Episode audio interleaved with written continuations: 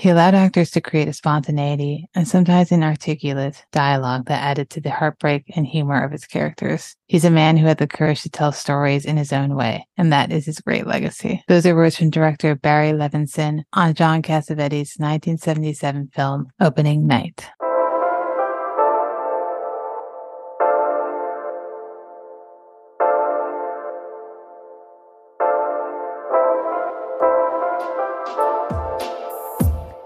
Faces in Movies is a podcast where each month I focus on the works of a different director or cinematographer. And each week I invite a guest on to discuss the film and the artist's filmography. Today we're talking about Opening Night. So a quick synopsis of the film is a renowned actress teeters on the edge of a breakdown as she counts down the days towards a big Broadway opening. The film stars Gena Rowlands as Myrtle Gordon, John Cassavetes as Maurice Aarons, Ben Gazzara as Manny Victor, Joan Blondell as Sarah Goode, and Paul Stewart as David Samuels.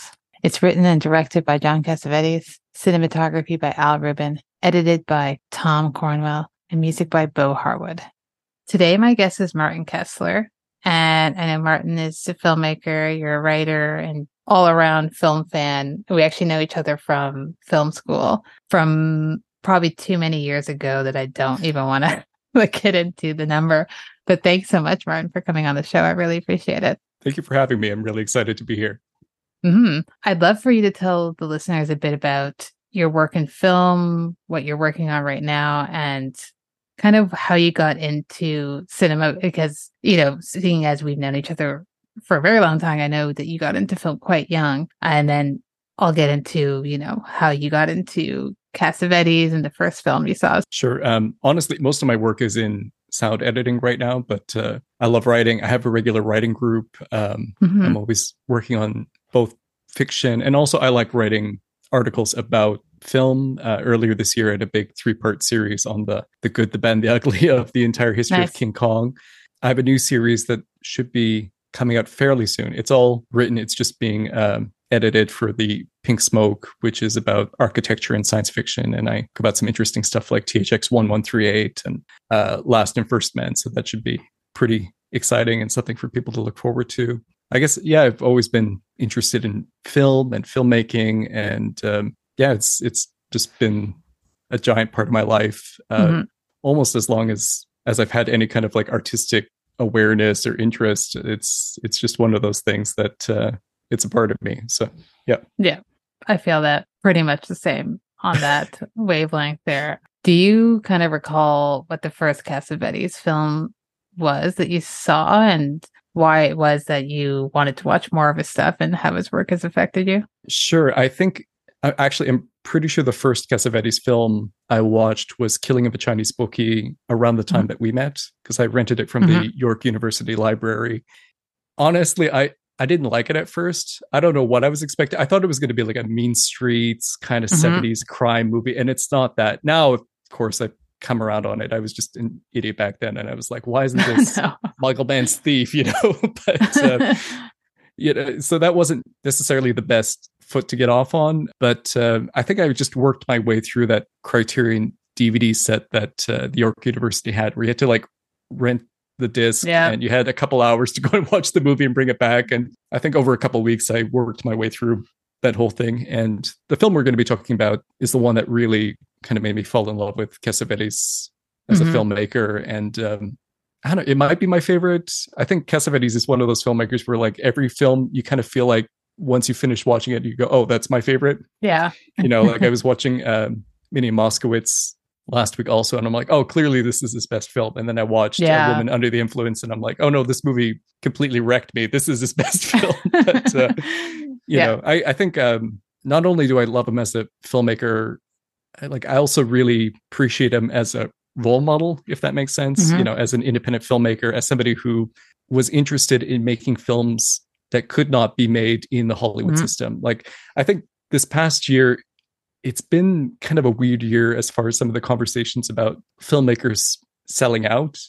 Like it, yeah. it, seems to have come up a lot. I know there was a big conversation about Greta Gerwig, who's made the biggest film of the year, because I mean, at one time she was kind of like queen of mumblecore. She wasn't directing, but um, like I, you know, there was a time when like Frances Ha was considered like her selling out, which yeah, is, is kind of ridiculous uh, to to think about. But you know, it sort of made me wonder like you know i don't feel like greta gerwig ever really changed in in what her interests are it just kind of kept growing and Mhm. you know it made me wonder if like oh like you know was she always kind of conformist it's just the scale has changed which i don't think is necessarily a bad thing like i think obviously Mhm. like barbie's pound for pound the most entertaining film i've seen this year you know it does make me think like you know are a lot of independent filmmakers only working independently as a stepping stone to you know make the next uh, big hollywood film if that's just their entry point into making hollywood studio films if you know you, you hear people talk about like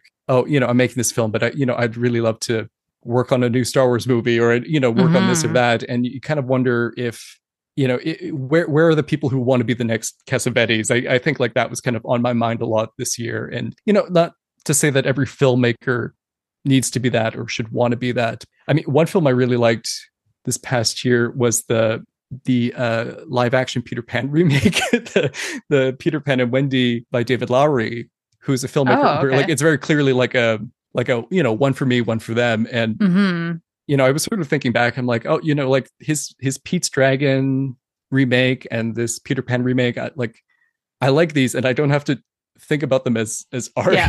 so, like, I, I feel like I was a lot more generous to those movies, his his sellout movies, than I Mhm. was to like a Ghost Story. You know, I'm like, oh, Yeah. I'd, I'd much rather get a new Peter Pan from him than another Ghost Story, which is maybe I, I don't know if that's a, a cruel thing to say or not, but you know, I do like appreciate filmmakers who refuse to work in that Hollywood system or or just can't. I mean, like there's some filmmakers. I mean, I like uh, Nicolas Winding Refn movies quite a bit, and I feel like he's somebody who Mhm. just perpetually shoots himself in the foot whenever he's Yeah. had like an opportunity to sell out. Like, you know, I'm thinking like, oh, after Drive, he could have just kind of remade that film yeah. for forever basically in hollywood he could have just kept doing that and he follows it up with only god forgives which like you know it's a film i actually really like but like what a shoot yourself in the foot career wise kind of a movie yeah. and um, you know I, I feel like i mean he, he's a little bit of a strange guy but he's just somebody who seems like he can't sell out you know i had a chance to ask him a question once about um, at at a q&a i asked him about his logan's run remake which fell apart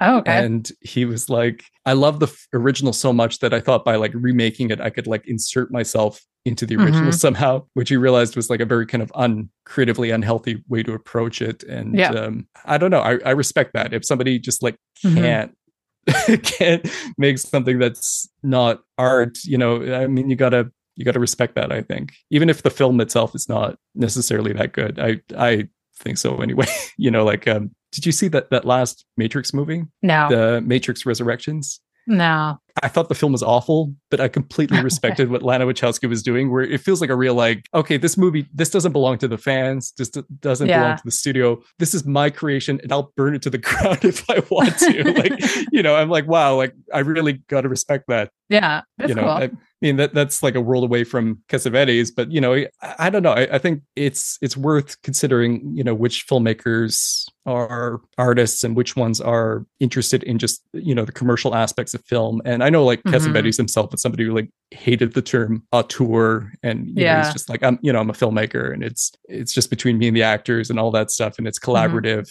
I don't know. Yeah, I, I think of him as as not just an interesting filmmaker, but a, a role model. You know. I mean, I agree. It's basically every, everything you said there. I agree with. I don't know who could be sort of on the same wavelength as Cassavetes because I guess it's also a money issue, right? Things are different where he was also an actor. He could fund ish his own movies with his friends' salaries also. like mortgaged his house and mm, Basically. And, and like doing the research for this month on his stuff, I already knew he kind of had a struggle, but didn't realize, oh, it was like every movie he had to struggle with. And then yeah you look at, you know, him now and he's he's filmed to a lot of people. And it's in it's wild that during his tenure on, you know, Earth working, it wasn't that way because the way we view him is not that way.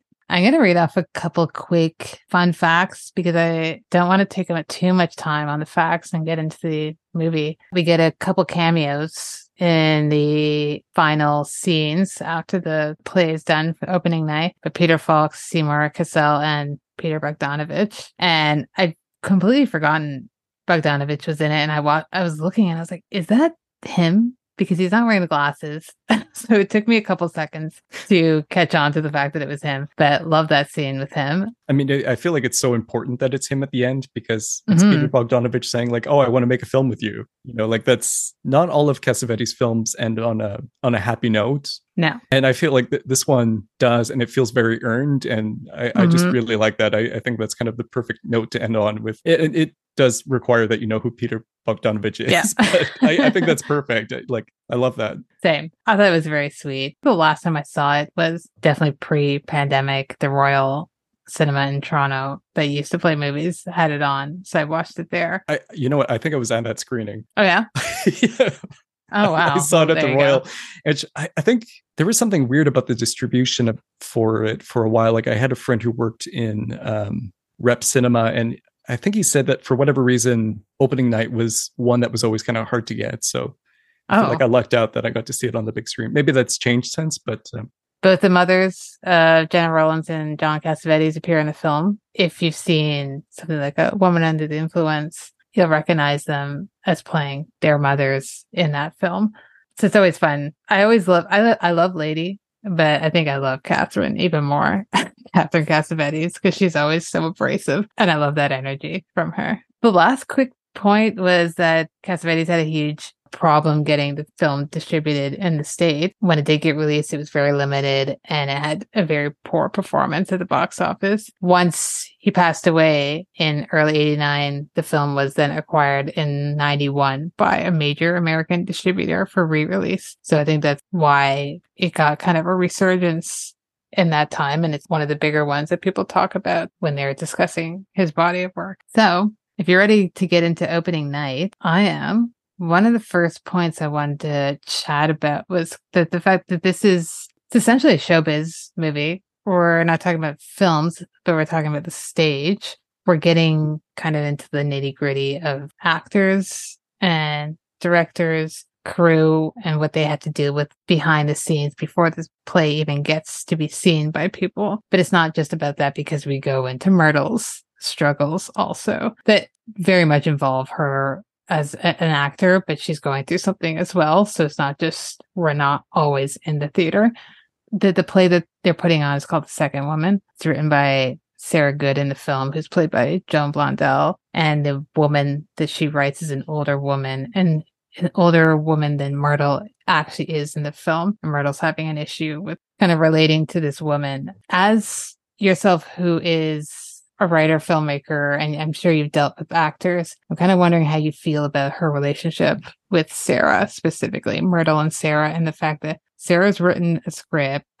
Myrtle's like, yeah, fuck that. I'm to do my own thing. And they're fighting. And for me, I can kind of see both sides. I maybe sympathize a little bit more with Sarah, but how do you feel about that dynamic as it relates to this film and maybe your own work? I mean, it's tough when you've from the perspective of a writer when you've written something and you feel like maybe the actor's just being stubborn but uh, mm-hmm. I, you know I, I can also understand the actor perspective of you know sometimes you understand a character better than the writer does like it's it's mm-hmm. true it, it happens sometimes not always but you know if you're living it you can understand when something feels false i mean i thought it was really interesting on the um on the dvd there's like a behind the scenes interview conversation between Gena Rowlands and Ben Gazzara, and he sort of mentions like, oh, you know, is the is the character of Myrtle obsessed with age? And Gena Rowlands, like, you know, no, the the writer's obsessed with age mm-hmm. and uh, aging, and it's kind of interesting because that character Myrtle, she feels a little bit caught between getting older, and on one side you have uh, Joan Blondell, who is like this incredible beauty, incredible actress. I was watching mm-hmm. her in a mm-hmm. film from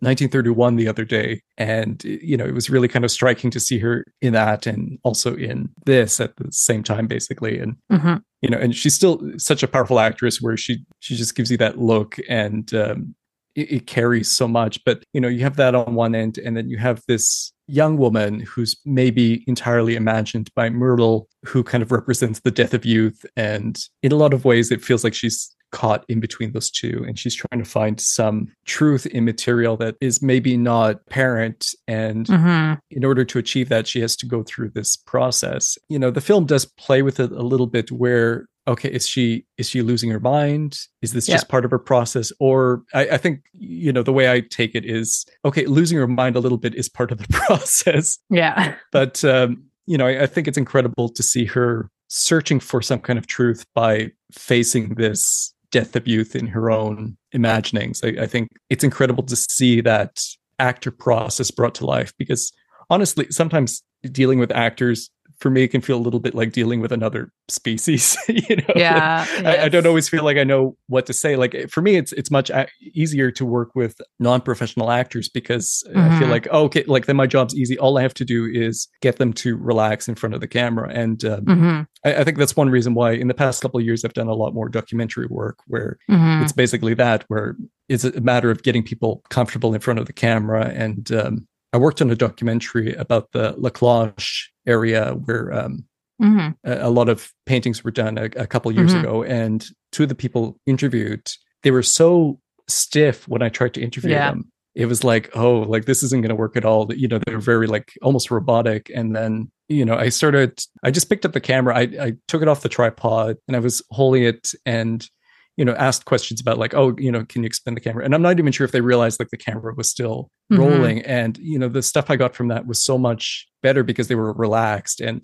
cassavetes worked a lot with non-professional actors as much as he worked with professional actors. And he was always very good at i think getting them relaxed in front of the camera. Um, and for me it was funny the um, the big guy in the play within a play uh, the guy's name is john Tuel, I think, you know, they mentioned, oh, he, like he wasn't a professional actor, he was a teamster. Oh, wow. You know, and it's funny to get, you know, a non actor to play an actor. I, I don't yeah. know what that says, but he's he's great in that. And I think he is. you know, Cassavetes, one of the things that I, I really like about his approach to dealing with actors is it seems like he was really great at establishing a, a level of comfort, a level of intimacy where actors could explore things and people could be themselves. And, you know, I think like a lot of great actors, what's kind of great about them is they're not really acting. You know, they're they're mm-hmm. discovering something, they're exploring something, they're not necessarily putting on a performance, you know, and yeah. I remember reading this interview with Linda Manz where she talked about like why she got out of acting and she said like I never really felt like I was acting. You know, I felt like mm-hmm. I was just being mm-hmm. myself. You know, I yeah. almost felt like a you know imposter or something like that. But I, I think like oh no, that's that was what was so great about her. But you know, I feel a little bit like that looking at some of the actors in his films where it feels like they're not acting. I don't think they are. And, you know, even if they are performing, acting, Cassavetes makes it real. They make it real, yes. you know, and there, there's no false notes. I, I, guess that's what I'm trying to say with all this. Mm-hmm. I guess mm-hmm. that acting, non-acting is kind of a, uh, you know, non-distinction. But like I remember Ben Gazzara in that uh, interview clip I mentioned talking about the way that Cassavetes operated the camera. Mm-hmm. And, you know, he said it was like, you know, another person doing the scene basically you're in it with them. The camera was in it with them. He talked about the scene where he lays down on the bed and Cassavetes goes over his face, and you know mm. he kind of equated it to like yeah. a love making scene or you know mm-hmm. some, something very intimate with the camera. And I don't know if you want to transition into talking about some of the camera work, but I feel like that that's very connected to the performances. And mm-hmm. I, I, know I kind of got away from the the question about no about uh, the the writing and the acting, but it, it definitely feels important as far as how these actors come across as authentic and about finding yes. the the truth. You know, I mean, there's that really incredible line where Gena Rowlands says, you know, oh, the what does she say? I seem to have lost the reality of the reality, right? Yeah. You know, I feel like it, maybe you have to lose your your sense of reality to find some kind of truth sometimes. I kind of feel like that's the the trajectory this takes. And you know if you're from if you're looking at it from the point of view of a writer or for somebody who's trying to stage this or mm-hmm. somebody who's looking from the outside at her process it looks like you know it looks like a woman under the influence. It looks yeah. like you know somebody maybe losing her mind. But you know i absolutely love you know when she shows up drunk at the end and everything just kind of snaps together and falls into place in this absolutely incredible way. And it's it's really exciting to watch. I feel like I really love the play within a play parts because you're enjoying yeah. it on two levels. You're kind of enjoying them as performers and you're enjoying, you know, the performance of the performance. It it works like that. You're I love all those shots of the audience reacting to them and seeing how kind of in tune they are with each other and playing off of each other. Um, you know, it's it's really incredible to see and it's it's exciting. Like it's, I don't know. I, I, think if you tell somebody like, oh, it's a movie about putting on a play, they might picture something that's yeah maybe dry or maybe um stagey. Like you know, it's sort of a mm-hmm. it's sort of a curse word when you're talking about films being like, oh, it's stagey. But you know, I, I think like from Cassavetes' point of view, it's like, oh, what you know, what a cinematic subject the stage is, and I, I absolutely love that. I think so too. And there's a couple of things you said I wanted to touch upon before because I definitely want to talk about the camera work. I think one, it helps that he's also an actor, but I think he's just someone who is fascinated by people. And yes. I kind of view him in the same vein as someone like a an Agnes Varda, who is also fascinated with people and who's done fiction and documentary. And you were talking about documentary that you're working on. And the reason why hers works so much is because she's able to just talk to them like they're human beings. Like when you're watching these people talk, it feels like they're talking to a friend. And I think that's what Cassavetes gets out of his actors too, right? That's why yeah. everyone thinks all of his stuff is improvised, but it's actually just heavily scripted. And when you read about them, all the actors are like, no, we were reading a script. Yeah, you might deviate here and there, but most of it is scripted. It's just the comfort level when you're watching these people act. And I definitely don't think they're performing, they're acting, which might seem like it's the same thing, but I don't think it is at all. Because there's some people who are putting on a performance, there's some people who are acting, and even something like Gena's, you know, in this film or even in any of the films that she did with his, they are grandiose, but you never feel like she isn't this person in that moment.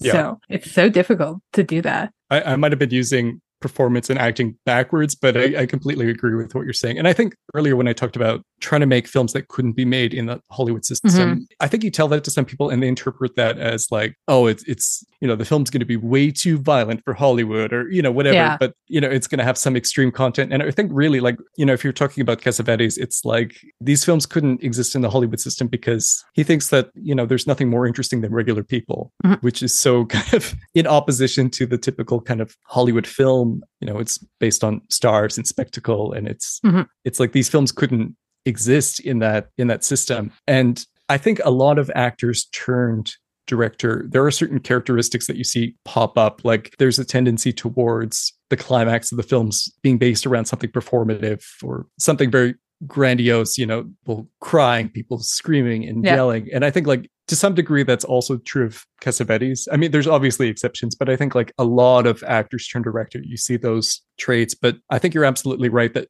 what the difference is is he can go that big and it doesn't feel false. It feels still rooted in truth. And it's not this kind of big performative thing. Um, I, I think like, you know, if you watch his films, you know, you can have scenes of people kind of yelling or screaming or being mm-hmm.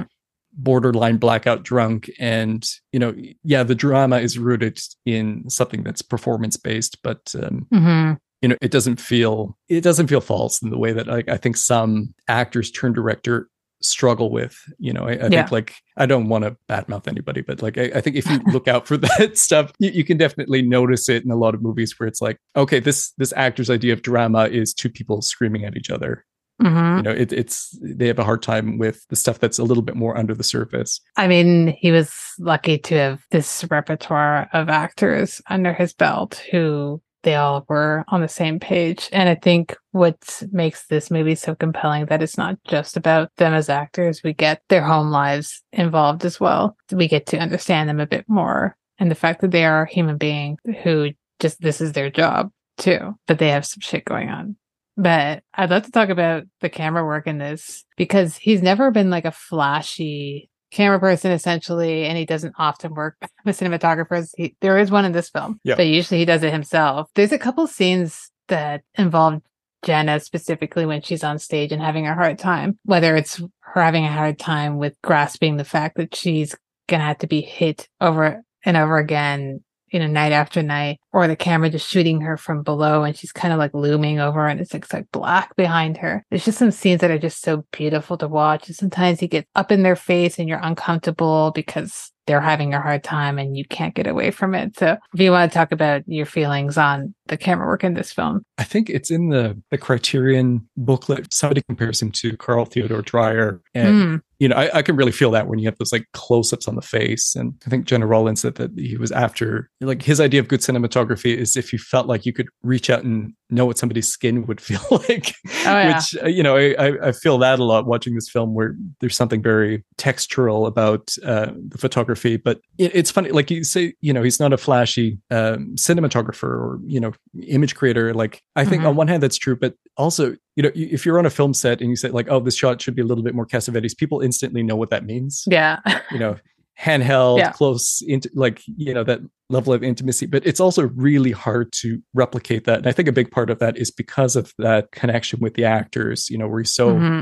comfortable and intimate with these people that, again, if it's like another participant in the scene where he's very in tune with where they're going to look, where they're going to move, and he just seems to naturally pick up on that in a way that I think a lot of imitators struggle with. You know, I think he's not just reacting to the spontaneity; he's he's a part of it and he kind yeah. of knows how to respond. So you get this sort of dance with some of the camera movement that looks completely kind of rough and spontaneous, but I don't know, it's really beautiful and really lets you feel connected to the the characters in a way that I think a lot of people who just do the handheld kind of close up camera work struggle with. You know, it's it's hard to replicate that if you don't have that level of intimacy with the performers. I agree. I think there's some some shots you get to that you probably they probably weren't setting up for that, but he'll catch an actor looking a certain way. Like even yeah. some, I love Ben Gazzara and I love him in Cassavetes films specifically because he always kind of has that murky look on his face because he's technically always the one in charge when he's in his films. And there's a couple shots that flash over to him and just the look on his face. And I'm like,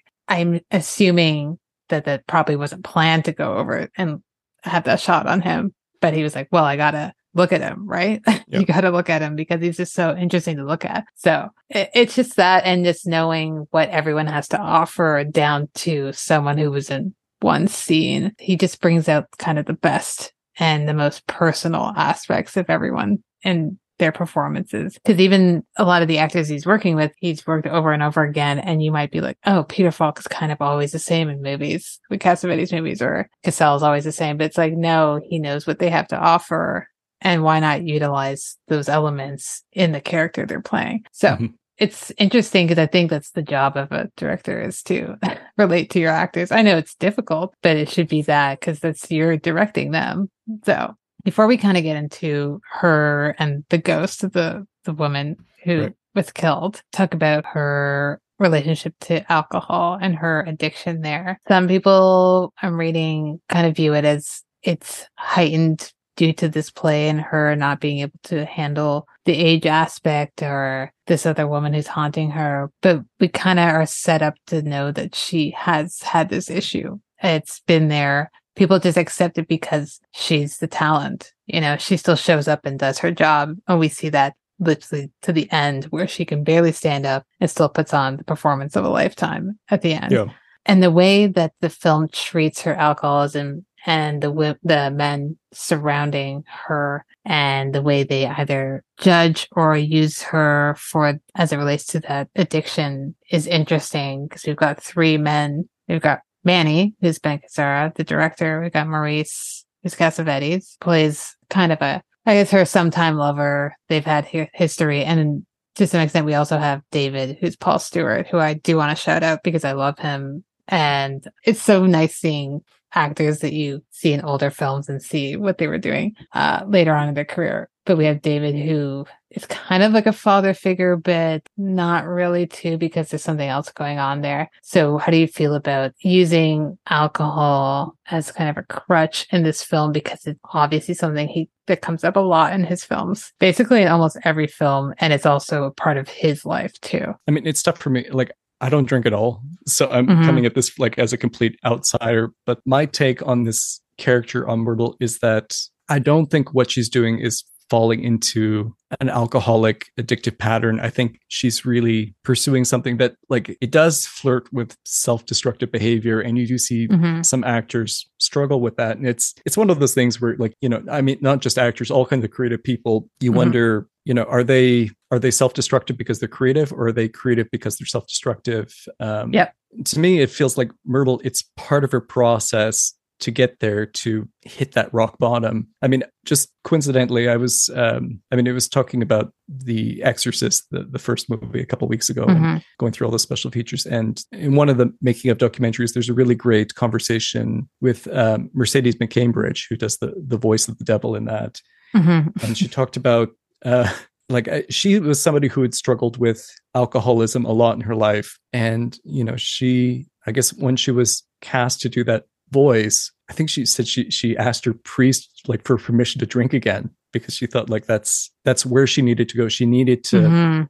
Drink again to like find that hatefulness that that place in her that was you know very dark and Mhm. you know uh, it's not exactly the same with this character but it's it's a little bit like that i think where she she needs to find that place which is maybe a little bit out of reach without the alcohol i mean it's Yep. so it's so like nerve-wracking when she shows up to the opening night at the end and yeah. she's she's like ready to fall over and Oh yeah. Theater it's i'm sure much worse than film because it's all Mhm. happening live and it's spontaneous and things can go really wrong uh Yep. you know so like it's it's nerve-wracking to watch her in that state and then just to see how it all kind of comes together and how it all works i think at that end point you can appreciate where she was going with all this stuff that to you know maybe to the men in her life looks like her Mhm. falling into this pattern of self-destructive behavior or you know to some of the other people the other characters in the story it looks like her losing it you know Mhm. just coincidentally also like I, I was watching um in this I was like looking at Zohra Lampert and I was like ah, like I saw her something recently what did I see her in what did I see her in and I realized it was Exorcist 3 Oh yeah. so I don't I, I had Exorcist on the brain uh, the past uh, two weeks I guess That's fun. I think that's an interesting point of I don't think that she's self-destructive. I think it's very much she needs to get to a place, especially because she's so, you know, concerned with the fact that she cannot relate to this woman. For me, I I do drink. I don't know that I've ever been falling down drunk like that. And the whole time I just was like, she's gonna vomit on stage. Like, how is she not sick to her stomach? you know, throwing up everywhere. But it's interesting, even the relationship with Manny, when she does finally show up to the opening night. Yeah. She's falling down drunk and he's yelling at her to get up and walk to her dressing room because he knows that she can do it. He wants to make her do it, but from the outside and all the people in the film on the outside who are coming it in looks like a disaster like it's oh, how could you do this to this woman? Like, literally help her. And he's yelling at people, do not touch her. How do you feel about that scene? Because I can see where he's coming from. It seems incredibly harsh to do that. But sometimes, you know, she showed up, she knew she had to do a job, and she kind of needed that kick in the ass. I think you're right. It looks it looks rough from the outside, but also, like you said, there, there's something in between them that's hard to fully understand if you're outside of that. And if you know, if you know each other, sometimes you know which buttons to push and what Yep. the other person's threshold is for things. And you know, sometimes that can be really hard because they they know exactly how to get under your skin. But um, and you know that can go both ways. I think he understands what she's doing in that moment, and if they didn't let her go on stage, can you imagine? You know, it would she would feel like it was all a waste going to this place Yeah. to, you know, make this character authentic and and then you know if, if she wasn't allowed on stage, it would be a complete disaster for her. In her own way, she's being as professional as. Um, have you seen Guilty by Suspicion with Robert De Niro about the McCarthy era? No, that's been on my list for so long. Th- there's like a scene where like you know the set's a complete disaster and he comes in and just like immediately kind of takes control and he's like Mhm. all right you do this you he just like snaps like after being kind of like you know through the ringer just snaps into action and i don't know like i, I think like you know there's a director version of that there's an actor version of that Mhm. where you understand they're being a professional actually. Like it's and sometimes that means giving them a certain amount of distance to get to where they need to go because like you know i'm not somebody who can cry on command. I don't know what that Yeah. takes So, you know whatever it is. It's like well you know i don't honestly for myself i don't completely understand it. I don't get it. Mhm. i'm not somebody who can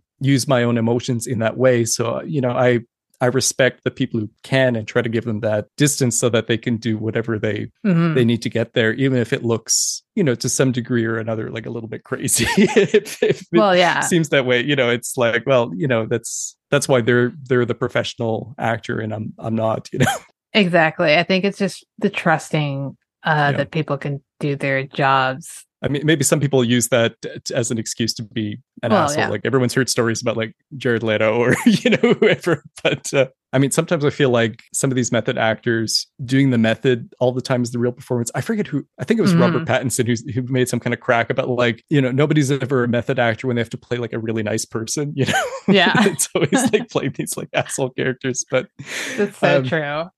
As you were talking about that it came up in my head. I recently watched Abel Ferrara's Dangerous Game. Oh, which I oh, didn't oh, yeah. I didn't love, but I appreciate it. And I think the director in that, played by Harvey Keitel, is dealing with an yeah. actor who is just like a human mess. Yeah. But he's giving the performance that he needs to give because his character is abrasive and he's like, okay, I cannot handle you as a person, but I need you to channel that into yeah. this role because it's giving me the best material. So it's like the brink of I can trust you, and sometimes it's a little bit selfish of being like, well, this is going to get me what I need.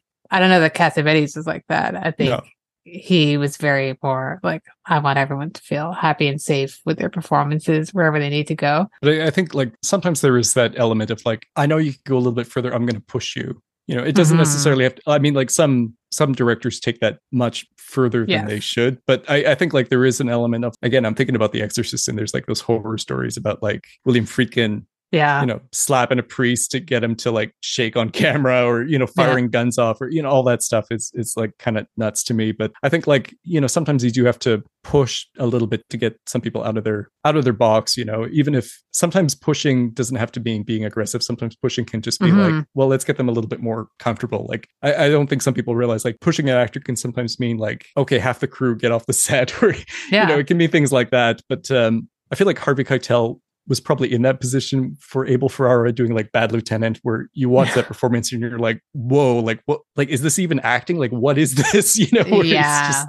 my God. You know, he kind of has to go to some place where it's like, I can't even, can't even wrap my head around like how to, how no. to create that performance. so I feel like that film was maybe a little bit about, about what was going on there, maybe. That's, a, that's a wild movie. They're both wild movies. I like yep. Ferrara a lot. If we want to talk about, because Myrtle's our essential character. So yeah, she's who we're going to be talking about the most essentially but she's dealing with a play. She's dealing with her own battles in life. When it comes to plays and i'm not someone who goes to plays often. I forgot that people go kind of before and after get to get autographs and so on. So you see a lot of that. There's a fan who is a huge fan of Myrtle's and she they have that scene where Myrtle and Manny are in the car about to drive off and the fan is outside in the pouring rain, kind of just giving off like kisses to Myrtle and Myrtle's like, come back tomorrow, I'll sign, go home and you'll be sick. And it's it's kind of touching the way that she actually cares about this person. She's like, go home, like come back tomorrow. I'll take care of you then, but like now's not the time. She unfortunately gets hit by a car on the side of the road and dies. And it has a deep effect on Myrtle because she sees it happens and she's shocked that the driver just leaves the scene, even though it had nothing to do with them essentially. But she goes to the funeral. The family's like, it's weird that you're here why are you here? And then she's now being visited and haunted by the ghost of, I believe her name's Nancy, is the girl's name.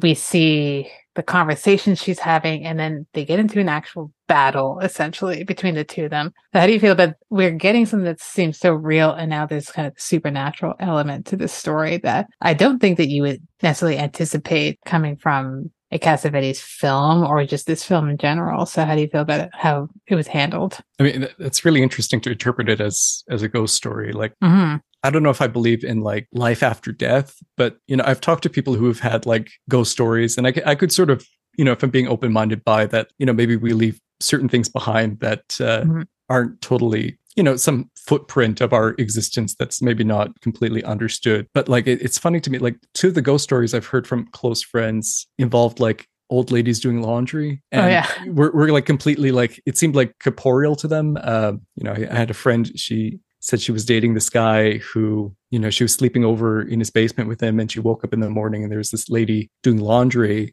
And after he woke up, she was like, Oh, I saw your grandmother like come in and do laundry. And he was like, Okay, don't don't say anything, come with me. And he brought her to his parents and he's like, Tell them what you told me. And she's like, Oh, I, I saw I guess your grandma. And they're like, see, she saw him. she saw her too. And, you know, apparently oh, wow. it was like this ghost that they'd been seeing. Uh, so I don't like, may- maybe it could be, I'm, you know, I try to be open minded about this stuff. Yeah. But one thing I love you know, if you look at this as a ghost story, is that there's nothing to tip you off that she isn't real, except, you know, through the context of how other characters are reacting to Myrtle's behavior. You know, Mhm. I, I think like other film, you know, they, they could have done it like uh Nancy showing up like transparent, or they could, you know, Yeah. have her showing up like um, you know, American Werewolf in London or something like that. Like, you know, that Yeah. would be a completely different kind of a movie. But I mean, my my take is that it's it's completely in Myrtle said. I'm not even sure if the if the car crash is real, you know, because she's Oh, the only one who seems to react to it. I, you know, and like other people talking about this, it's always through the context of like her saying, you know, oh,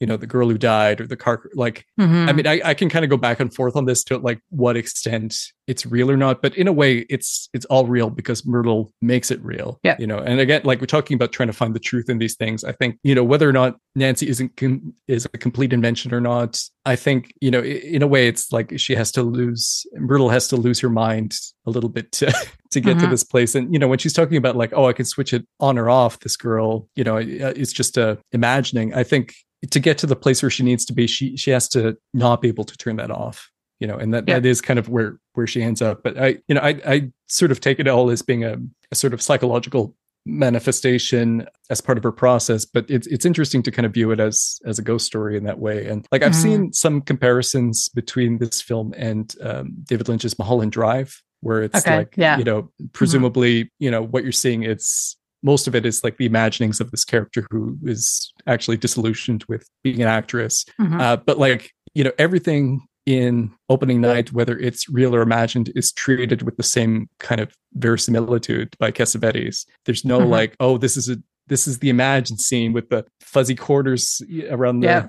Camera lens you know there's nothing like that which I, I think is really fantastic because i think you know when you're kind of losing your mind everything feels as real as everything else that's the, that's the Mhm. problem it's not that know that you're having some kind of a delusion and um I don't know. Again, like going back to the the questions about the alcoholism, I I think for me more than this one, uh, woman under the influence is the one that gives me a hard time because like I, you know, I have a family member who's manic bipolar who's struggling with um, Mhm. uh, some addiction issues, and it's like it's like that where you know you you want to help and you can't, and it's it's a really Yeah. really hard thing to go through. Um, I mean, it, that film's a hard watch no matter what, but Yeah. you know, like th- this most recent watch, I was like, oh, this is this is rough. If you Um, have some connection to it. Yeah. you know so I, I think like it's kind of interesting to contrast women under the influence with opening night because it feels for a minute like you know oh is this just going to be the same thing over again except with uh Mhm. with an actress instead of a housewife and I, I don't think it is ultimately i think things kind of lead in a different direction um Mhm. and a and an optimistic one I, I think like you can go to these places and and come back is sort of what the film is saying versus a woman under the influence i'm not sure if there's if there's coming back from that Yeah. not just for Gena Rowlands' character, I, I should say either. Like I, I think uh, Mhm. she's she's not the only one in that film who has uh, has issues. But oh no. anyway, yeah, no. Um. I no. I agree with all all that. There's a point that you brought up, and I'm glad you brought up because I wanted to say what I love about the element of Nancy. Is she real or is she not? Did she even exist at all? Did she die? Is when you get to the fight scene.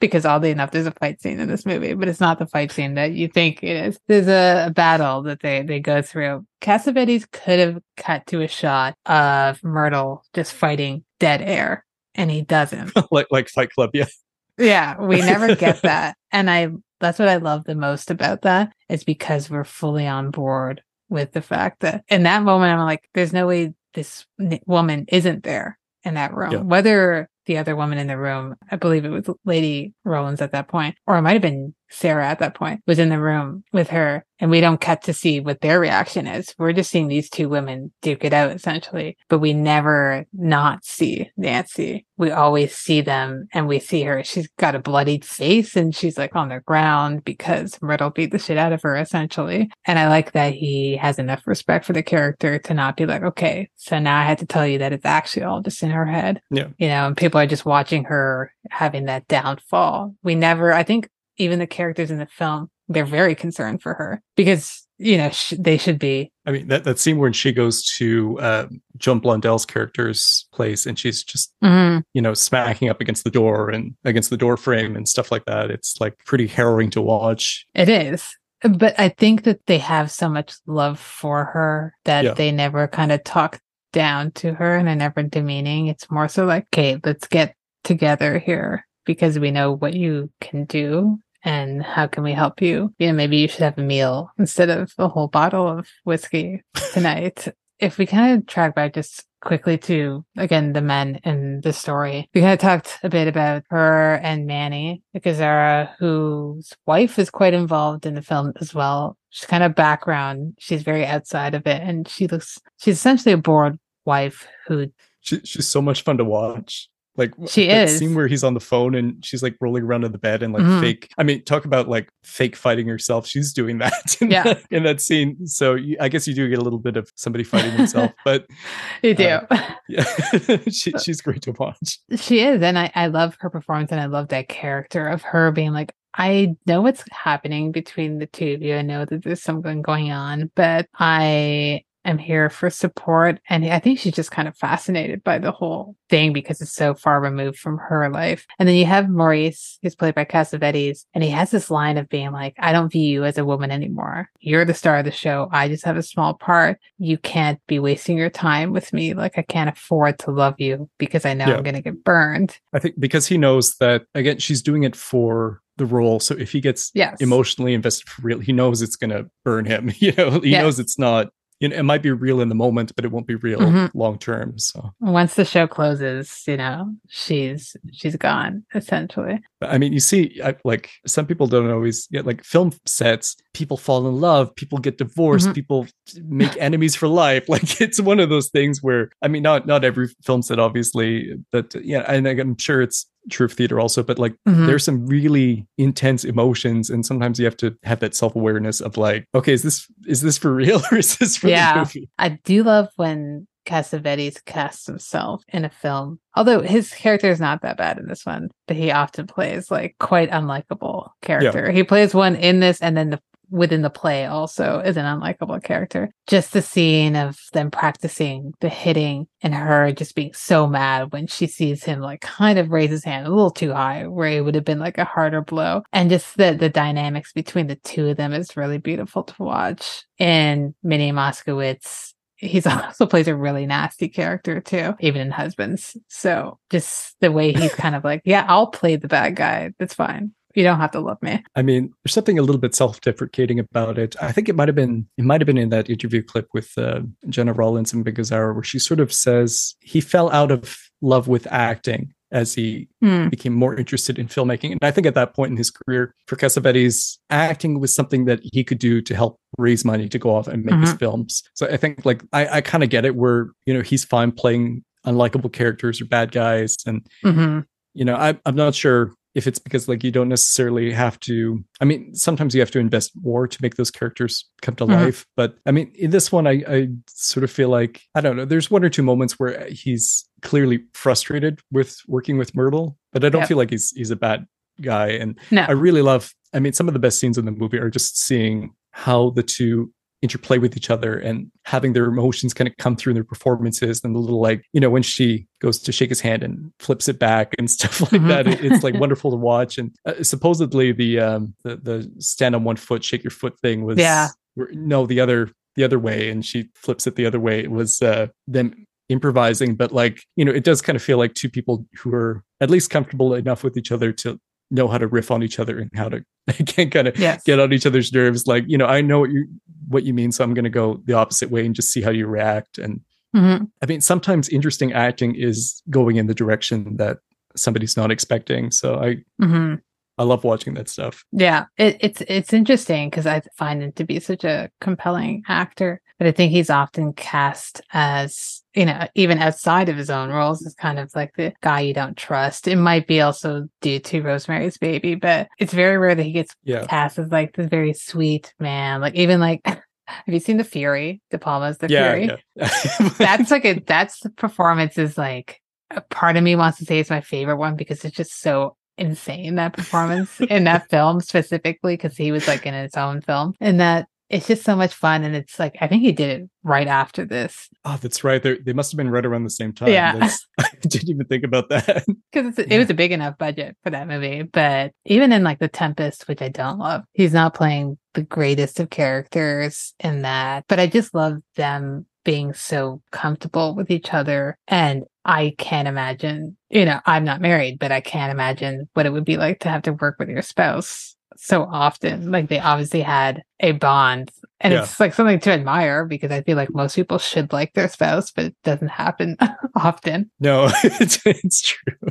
I mean, you really get the feeling that you know, she was his muse. You know, he mm-hmm. some of these films, like I, I, think maybe Opening Night is the best example of this, but it feels like he wants to make this film to showcase her for her you know, to mm-hmm. give her something great to do. And I, I really like that part of the relationship also. Yeah, I think that's interesting actually, because I know that for a woman under the influence, she asked him to write a role for her. And he originally wanted to make that a stage play. And she's like, this is too harrowing to play night after night. So they turn into yeah. a film. But then you kind of get that in this, where this is a character that's too much for her to play. And she, within the film. She has to play it over and over and over again. So it's interesting how he was like, well, I'm still going to get you to do it, but just in a different setting. I mean, in general, I like the way that Cassavetes approaches women characters and how he's mm-hmm he, he seems generally yep. interested in in women in the inner lives of women I, I guess you could say and mm-hmm. like th- there was like a little subgenre of that in like the 60s 70s that i don't know for some reason kind of disappeared but like mm-hmm. you think like mm-hmm. altman's images or movies like that um, you can kind of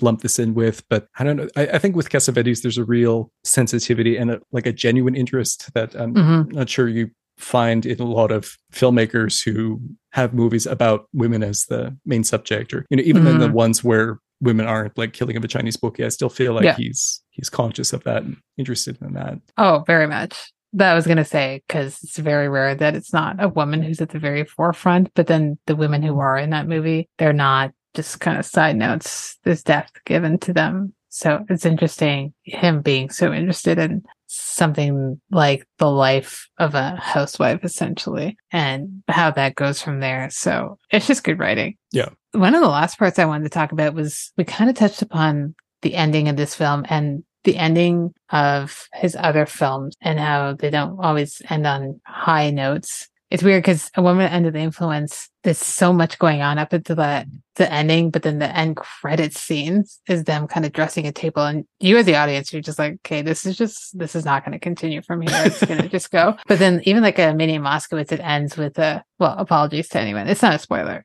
It ends with they're married and they're a happy family, but then you're like, uh, is this gonna last? You don't know. And it's yeah. the same with this, where the end they had a great performance. She's being congratulated. She's probably gonna be in a Bogdanovich movie. but where does she go from there? Where does the play go from there? Because she's Bogdanovich says, Oh no, we lost all our funding. Yeah. so like how do you feel about the ending? Do you think it's a hopeful or is it does it matter? If it's like you know it's contained it's fine that that night was great. It doesn't matter how what the next night was like. For me one of the reasons why I do take it as a hopeful ending is I think it it's saying partly for women actresses that your career's not over when you hit middle age. you know, yeah. there's still there's still room for great performances and great roles and maybe even Bogdanovich films. And like yeah. I think part, you know part of that is done through you know not just uh, Gena Rowlands but like you know again giving Joan Blondell a great role mm-hmm. in this film. I, I think it's you know it's saying you don't have to be like Norma Desmond.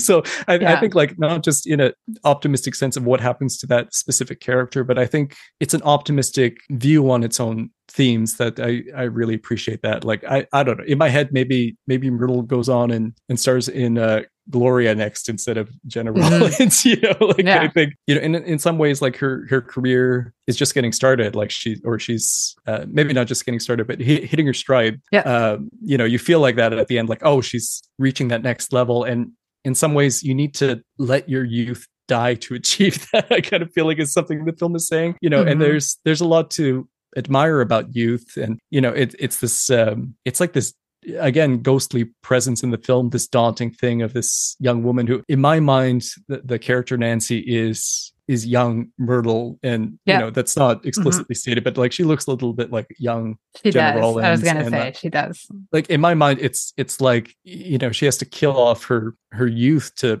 move on with her life and i don't I, I think like you know not even just for artists or creators i think everyone has to kind of go through that at some point. Mm-hmm. and you know for me it's it's an optimistic film because you know it says that well like youth isn't everything and sometimes there are great things that can only be achieved or experienced by leaving that behind So mm-hmm. it, it's optimistic, I, I think.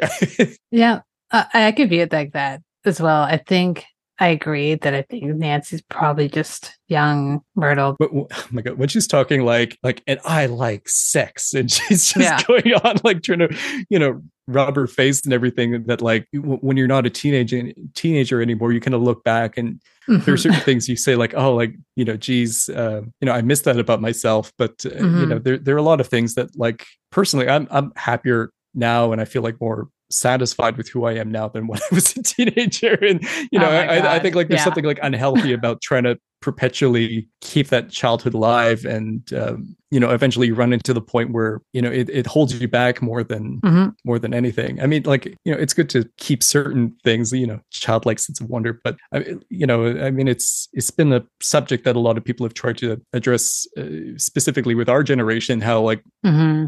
A lot of people our age seem to have not grown up. And the yeah. films you know a lot of people our age watch are not films for adults. And yeah. you know and, and, i think a lot of people have kind of struggled with this. And you see a lot of people our age who are kind of hitting that point now where it's like oh shit i'm not a kid anymore. What what what happens now? So yeah i don't know. Maybe, maybe this is a good film for that. I could be. I don't know. Yeah i think so. I think so too. And i agree. Definitely generational thing too of even something like holding on to like type of music that I listen to is all I'm like, oh, I mean, I listen to older stuff too, but a lot of it would be like I haven't graduated past like 2005. Oh it took me way too long to realize I don't actually like rock music. I was like, yeah. do I even like this? like, but... it's an interesting point that you bring up of some actors or even directors get like a new life once they hit a certain age, a yeah. new audience starts to see them. It's more often not male actors will get that. I was being like, oh, I forgot, yeah. didn't realize you were acting from like you know they, they disappear for like now. 30 years and then they come back yeah. and they have this a whole other career or i mean you know filmmakers or like mm-hmm. other other careers too so I, have got this whole theory going with my friend Christopher Funderburg about how some filmmakers have like a second first film where they kind of reach reach the end point of like a certain focus of their career and then they have to kind of go and reinvent themselves and it's usually this like awkward weird film where it's like yeah. they, have to, they have to re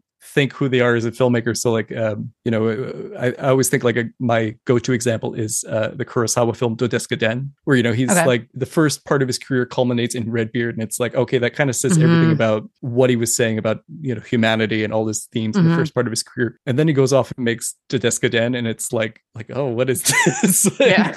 Uh, you know, and um, I mean, I always think like you know, if Kurosawa had had managed to kill himself after that film, uh, like he attempted, we would all say like, oh, he was the great filmmaker who had that like one weird kind of bad one at mm-hmm. the end. But then you know, you look at it in context of where he goes with like Dersu Uzala and Kagemusha and Ran and Dreams, and it's like, oh, okay, it fits into this other second part of his career. So for me, that's just one example I think of, but I, I, think like sometimes you do hit a point in your life where you have to reinvent yourself. Otherwise, you're just yep. repeating yourself. And I, I, think it's probably true of actors. It's probably mm-hmm. true of a lot of things where it, it's awkward to like go off and it's kind of painful and maybe embarrassing to like reinvent yourself and grow and you know usually the 1st mm-hmm. the first attempts at that are not are not great you know like very, yeah. very few people kind of like you know hit a home run out of the gate with that kind of thing but you know sometimes it's necessary to grow as an artist or grow as a person you know and for me this film like uh, I like how it captures that feeling of like how do you achieve some kind of a breakthrough? And how do you mm-hmm. how do you get past who you were and move forward with your life? I, I think is like a big part of this film. Yeah because she's very concerned with there's a line that she says once the audience accepts you as something that's all you can play. And she's yeah. afraid of being accepted as an older woman but it's like but you are now getting into an older woman territory. And you see it a lot even now still of older yeah. actors who are not getting jobs no one wants to hire them but they'll show up in horror films because that's people who will hire yeah. them. And you see someone like, even if we're going to go like, like Bette Barbara Davis, Crampton. Joan Crawford. Oh, yeah. Okay. like those, those, Let's go with those.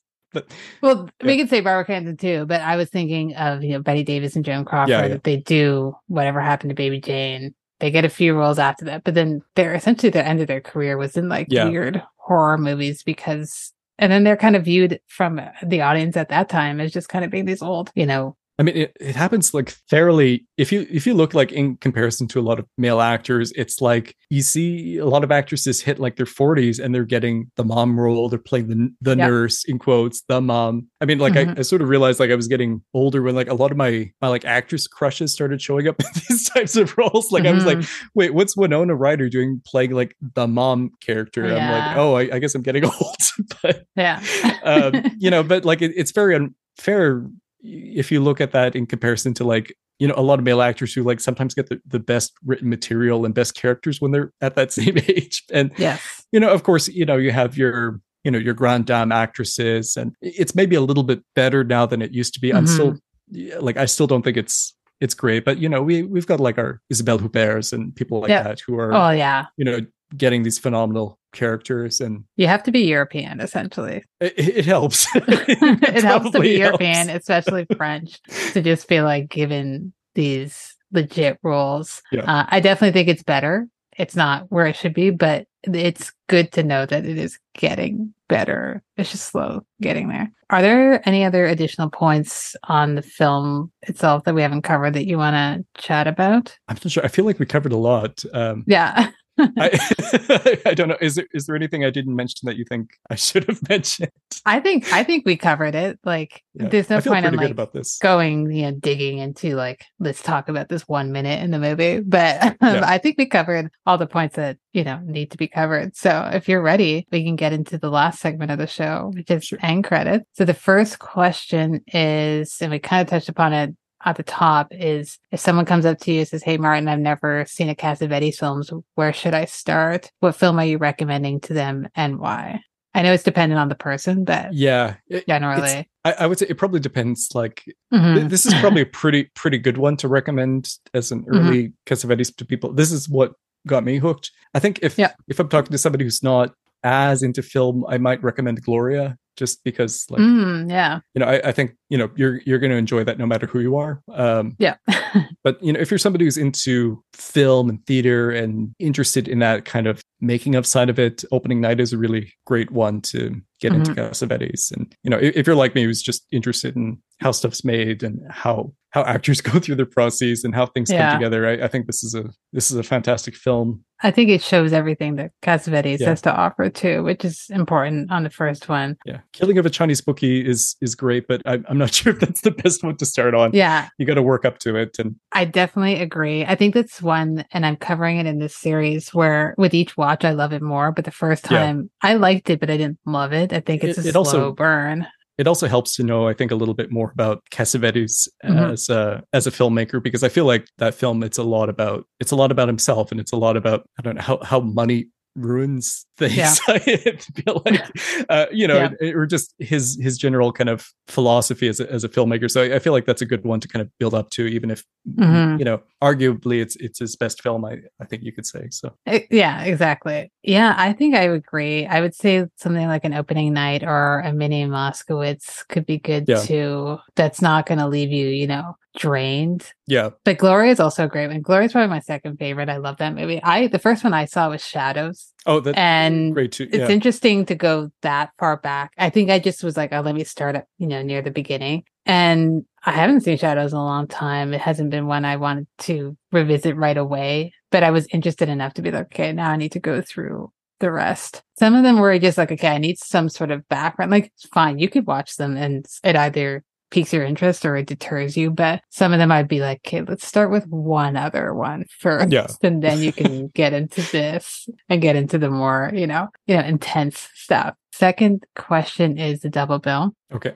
So what film would you pair this one with if you're creating a double bill either for yourself or for someone else? You can do more than one film uh because I know there's a lot to pair it with, but Sure. kind of what would you pair it with and what's what's the reasoning behind it essentially? I thought maybe the obvious pairing would have been with Mike Leigh's Topsy Turvy because that's all about Mm. the stage and going through the process of. It's a very different process, but it's about Gilbert and Sullivan putting together the Mikado Mhm. and the kind of creative process and the collaborative process. And I think Mike Leigh is probably a good analog to Cassavetes Yes. as far as like working with actors and kind of trying to find these truthful places in in sometimes very extreme emotions. The other double bill I I picked just different is The Mighty with Sharon Stone, and it's got a little Kieran Culkin in it. Oh, okay. Uh, about two boys where one is um, smart but physically disabled, and the other one's strong but not that smart, and they decide to basically form one super kid. but Oh, it's it's got uh, Gena Rowlands Okay. and Harry Dean Stanton playing the grandmother and grandfather, and it's really great to see them in Oh. that. You know, it it does probably air a little bit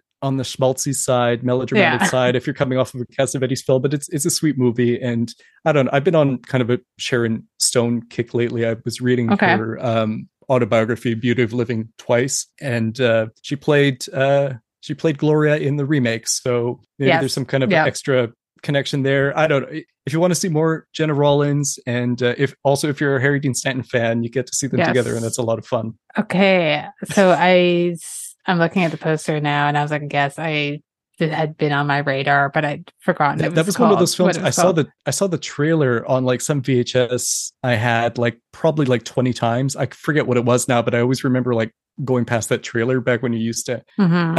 have uh, videotapes do you fast forward through stuff but then i didn't see it for like 30 years or however long and then um or uh, well probably like more like 20 years but then i Mhm. finally watched it like uh, maybe two or three years ago and i'm like oh this is this is sweet it's a Yeah, it's got like one of those casts that hard to replicate because it's like the right amount of people who are kind of like on the upswing in their career that Yeah. not quite famous yet. Like it's got a oh it it's got um James Gandolfini like before before he was in Sopranos. Sopranos or Mhm. stuff like that. And um Yeah, I'm know, looking it's at got a couple actors who are- yeah, it's it's good. It's I see Meatloaf is in it. Sting is in this movie. yeah. Uh, Gillian Anderson.